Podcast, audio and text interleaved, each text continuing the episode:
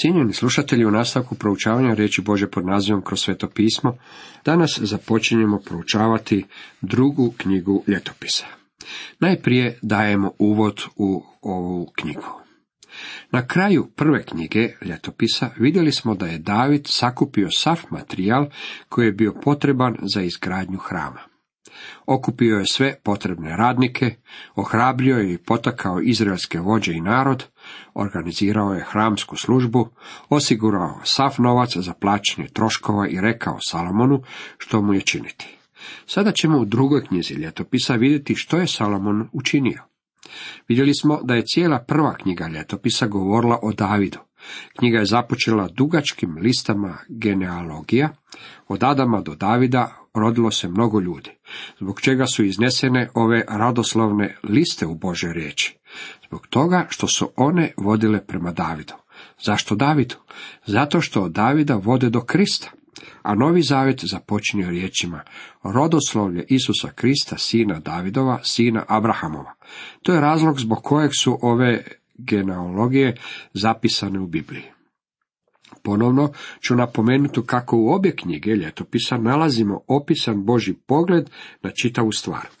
U Samuelovim knjigama i knjigama o kraljevima iznesen nam je čovjekov pogled na događaje iz Izraelove povijesti. To ne znači da ove knjige nisu jednako tako od Boga nadahnute. One su nadahnute. Međutim, Bog je odlučio prvo nam iznijeti čovjekov pogled, a zatim i svoj pogled na cijelu stvar. A naglasak je stavljen na Davida. A na što je David stavio naglasak? Na izgradnju hrama Bogu. U drugoj knjizi ljetopisa nalazimo dvije glavne teme. Prva je izgradnja hrama. Druga tema je duhovno probuđenje. Ova knjiga kronološki gledano pokriva isto razdoblje kao i knjige o kraljevima, međutim ovdje su kao važne naglašene druge stvari. Prvi devet poglavlja posvećeno je Salomonovoj vladavini. Šest od ovih devet poglavlja bavi se izgradnjom hrama. Mislim da je sasvim očito na što Bog stavlja naglasak. Izgradnja hrama bilo je veliko Salomonovo ostvarenje. Kada se spomene Salamon, ljudi se uvijek sjete njegovih mnogobrojnih žena. Stvar je spektakularna, bez sumnje, međutim, to nije ono na što Bog stavlja naglasak. To što je Salomon imao mnogo žena nije mu bilo po Bože volji. Bilo je to upravo suprotno onome što je Bog želio i to je bio jedan od čimbenika koji je doveo do kasnije podjele kraljevstva. Nemojte mi samo tvrditi sa svojim grijehom, jer nije. Grijeh uvijek dovodi do suda. Bez obzira tko počini grijeh, on će uvijek izazvati Božju osudu. Jedini način na koji bilo tko može stići u nebo je da ima spasitelja, a taj spasitelj je Isus Krist. Tako je prva glavna tema druge knjige ljetopisa, Salamonova izgradnja hrama, to je ono što je važno. Bog je smatrao da je to važno i to je temi posvetio šest poglavlja ove knjige. Od desetog poglavlja pa sve do kraja knjige kraljevstvo je podijeljeno. Vidjeli smo iz proučavanja knjiga o kraljevima kako su kraljevstvima vladali mnogi kraljevi i kako je većina njih bila u potpunosti nezanimljiva. Već smo zaključili kako u sjevernom kraljevstvu Izraelu nije bilo niti jednog jedinog dobro kralja. Zato u ljetopisima uopće ne nalazimo da je stavljen naglasak na sjeverno kraljevstvo. Knjiga cijelo vrijeme ističe južno kraljevstvo, Judu i Davidovu kraljevsku lozu. Niti u njoj se nije našlo baš previše dobrih kraljeva. Bilo kako bilo, našlo ih se pet koje su u svakom pogledu ističu. Asa, Jošafat, Joaš, Ezekija i Jošija. Ovih pet kraljeva bili su sredstvo po kojem je narodu bilo dano duhovno probuđenje. Bog ističe probuđenje, tako da ćemo se u ovom odeljku baviti ovom temom. Prije mnogo godina pripadao sam grupi propovjednika koji su se molili za probuđenju, kaže dr. Megi. Na koncu prestao sam odlaziti na te sastanke, jer je sav stav koji je on je prevladavao bio taj da ako budemo molili dovoljno iskreno, Bog će poslati probuđenje. Htio bih na ovom mjestu istaći kako je Božja vlast suverena. Mi ne možemo Boga natjerati da učini bilo što. Bog ima svoj plan i on ga ne želi mijenjati zbog vas ili mene. Ono što je za vas i mene važno je da uhvatimo korak s Bogom. Htio bih vam reći da se Božja volja proteže od vječnosti kroz stoljeća i seže u vječnost. Bog sažaljeva malog čovjeka koji se pokušava suprostaviti ovome valjku. On će preći i preko vas, ako mu pokušate zapriječiti put. Netko će sigurno reći da mu se ne sviđa ovakav položaj. Međutim, moram vas podsjetiti da smo mi ipak samo stvorenja. Stvorenja nemaju pravo od svoga stvoritelja zahtijevati da za njih učini bilo što. Bog je taj koji pokušava nas natjerati da nešto učinimo. U tome leži naš najveći problem. Uvijek stvari postavljamo na glavačke. Bog nije obavezan slušati nas. Netko će postaviti pitanje, pa ne želi li Bog poslati probuđenje? Naravno da želi.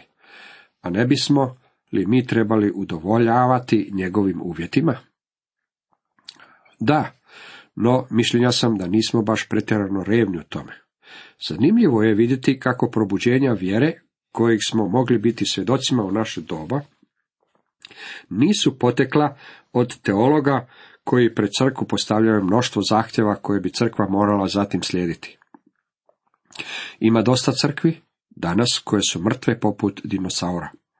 Duhovni pokret danas ne dešava se među mozgom nabijenim teolozima.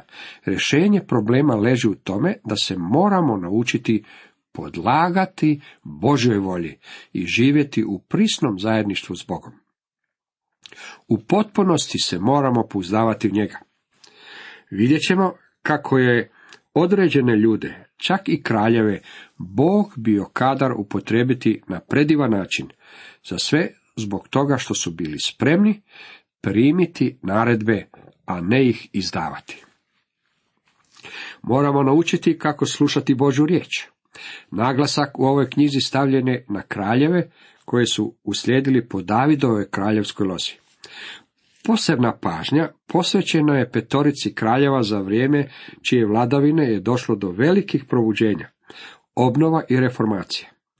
Knjiga završava Kirovim dekretom nakon 70 godina zatočeništva.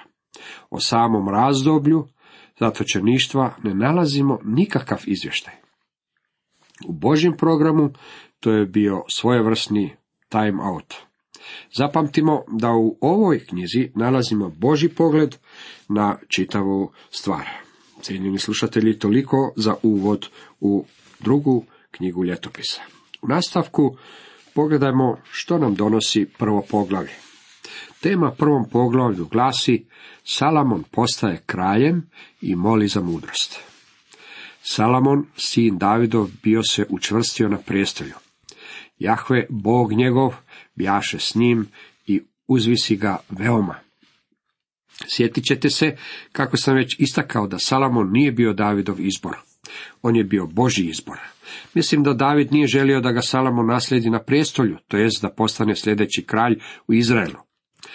Očito je da je Davidov izbor bio onaj, njegov sin koji se pobunio protiv njega, Apšalom. David je volio Apšaloma. Kada je Apšalom bio ubijen, Davidu se slomilo srce od tuge. To ga je skršilo. Sjećamo se da kada je poslao svoju vojsku, svakom od svojih zapovjednika dao je izričite upute da se Apšalomu ništa ne smije dogoditi. David je zbog toga momka bio spreman žrtvovati sve. Stvarno ga je volio. Mislim da je Apšalom imao dosta od Davidovog temperamenta. Čini mi se da je u mnogome bio poput Davida, međutim on nije bio Boži odabir. Bog je odabrao Salamona i Bog će blagosloviti Salamona. Bog upotrebljava ono što se u svijetu smatra slabim i neznatnim, pa će tako upotrijebiti i Salamona. Božja snaga otkriva se u slabosti. Davida više nema na sceni.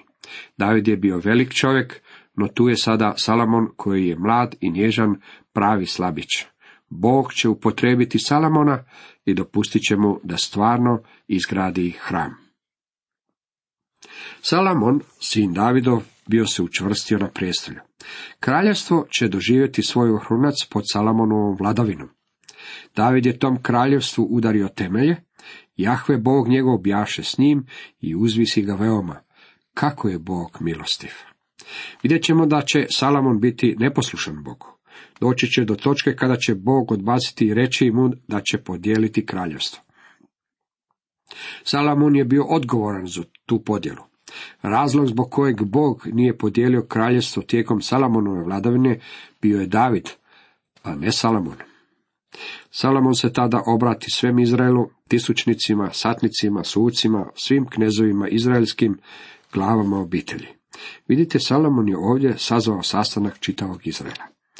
Te se on i s njim sav zbor popeše na uzvišicu koja bjaše u Gibeonu, jer je ondje bio šatov sastanka što ga u pustinji podiže Mojsije, sluga Boži. Šator sastanka nalazio se u Gibeonu. Moramo zapaziti da je David prenio kovčeg saveza u Jeruzalem i da se on nalazio ondje pod šatorom.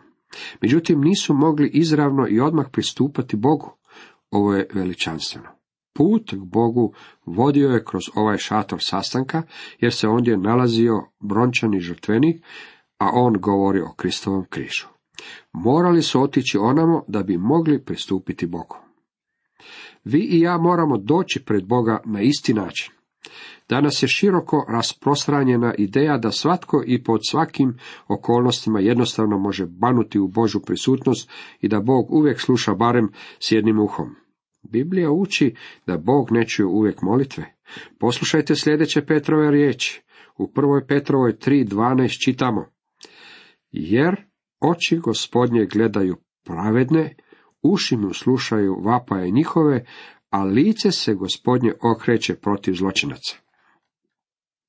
Bog nigdje nije rekao da će čuti molitve onih koji čine zlo. Ja vjerujem kako je jedina molitva koju grešnik može uputiti u Bogu, ona po kojoj prihvaća njegovu milost u Isusu Kristu. Ako želite pristupiti Bogu, morate mu pristupiti kroz Kristov križ. Upravo je to bilo ono što je Salomon učinio. Okupio je vođe i otišli su u Gibeon, gdje se nalazio šator sastanka i žrtvenik. Na početku svoje vladavine bio je mudar. David jaše prenio kovčeg Boži iz Kirjat Jarima do mjesta koje je sam pripravio zanj jer je bio podigao šator u Jeruzalemu. Tučani žrtvenik, što ga napravi Besalel, sin Hurova sina Urija, bjaše ondje pred prebivalištem Jahvinim, kamo dođoše Salamon i zbor da mu se obrate. Put k Bogu vodi kroz brončani žrtvenik. Kroz kovčeg saveza nisu mogli pristupati. Drugim riječima, vi i ja ne dolazimo odmah Bogu. Kući vodi samo put koji vodi preko Kristova križa. Ne postoji drugi put po kojem bismo mogli doći k Bogu. je se Salamon pred Jahvom pope na tučani žrtvenik, koji bjaše tik do šatora sastanka i prinese na njemu tisuću paljanica. Uistinu nisu škrtarili kada se radilo o žrtvama. Zapazit ćete kako je tijekom ovog razdoblja vladalo izuzetno izobilje. Iste se noći Bog ukaza Salomonu i reče mu, traži što da ti dadem. Salomon odgovori, veoma si bio naklon mome ocu Davidu i zakraljio si mene na njegovo mjesto. Bože Jahve, neka se ispuni sada obećanje što si ga dao mome ocu Davidu, jer si me zakraljio nad narodom kojega ima mnogo kao zemaljske prašine. Bog je dao obećanje ne samo Davidu, već i Abrahamu. Tvojih će potomaka biti poput prašine, neće ih se moći izbrati. Nastavku, daj mi sada mudrost i znanje, da uzmognem upravljati ovim narodom jer tko će upravljati tolikim narodom kao što je ovaj tvoj. Ljudi pohvaljuju Salamona i kažu da je bilo mudro što je od Boga tražio upravo mudrost. I Bog mu je odao priznanje što je zatražio baš to. No, pitamo se odakle Salomonu ideja da zatraži mudrost. Ako okrenemo 22. poglavlje prve knjige ljetopisa, ondje nalazimo sljedeće riječi. Još David reče Salamonu, sine, bio sam nakanio u srcu da sagradim dom imenu Jahve, svoga Boga, ali mi je došla Jahvina riječ. Mnogo si krvi prolio i velike si ratove vodio, nećeš ti graditi doma mome imenu, jer si mnogo krvi prolio na zemlju predamnom. Sada, moj sine, neka bude Jahve s tobom, da izvršiš i sagradiš dom Jahve svoga Boga, kao što je rekao zate. Samo neka ti Jahve poda razum i mudrost, kad te postavi nad Izraelom, zato da se držiš zakona Jahve svoga Boga. Salamon je barem bio spreman poslušati savjet svoga oca. Kada mu je David rekao, neka ti Jahve poda razum i mudrost, Salamon se tih njegovih riječi prisjetio. Zato je, kada ga je Bog upitao što želiš, Salamone, mogao odgovoriti, želim mudrost i znanje. Bog mu je svejedno zbog toga odao priznanje. Bog reče Salamonu, budući da ti je to u srcu, a nisi iskao ni bogatstva, ni blaga, ni slave, ni smrti neprijatelja, jer nisi tražio duga života, nego mudrosti i znanja kako bi upravljao mojim narodom nad kojim te zakraljih, dajem ti mudrost i znanje. Ali ti dajem i bogatstva, blaga i slave, kakve nije imao ni jedan kralj što bjaše prije tebe i kakve neće imati ni oni koji dođu posle tebe. Bog je udovoljio njegovom zahtjevu za mudrošću. I uz njih mu je udjelio i drugih blagoslova. Htio bih da zapazite svejedno kako je zahtjev za mudrošću bio povezan sa vladanjem nad ljudima. Salamon nije tražio mudrost za duhovno razlučivanje. Vidjet ćemo kako je Salamonu u životu manjkalo upravo to zdravo duhovno rasuđivanje kojeg je njegov otac David imao u izobilju. Sakupi bojnih kola i konjanika imao je 1400 kola i 12.000 konjanika i razmjesti ih po gradovima gdje mu bjahu kola i kod sebe u Jeruzalemu. Salamon učini da srebra i zlata bude u Jeruzalemu izobila kao kamenja, a cedrova mnogo kao dudova u Šefeli. Ondje danas ima još uvijek dosta dudova, međutim nećete pronaći baš previše cedrova. Salomon je učinio da cedrova bude koliko i dudova, a zlata i srebra kao kamenja. Ako ste ikada bili u toj zemlji ili ako ste barem vidjeli slike iz tog područja, mogli ste zapaziti da kamenja ima na svakom koraku. Ondje ima više kamenja nego na bilo kojem drugom mjestu na kojem sam bio. Zamislite si da je Salomon učinio da zlato i srebro postanu jednako tako uobičajeni kao što je to bilo i kamenje.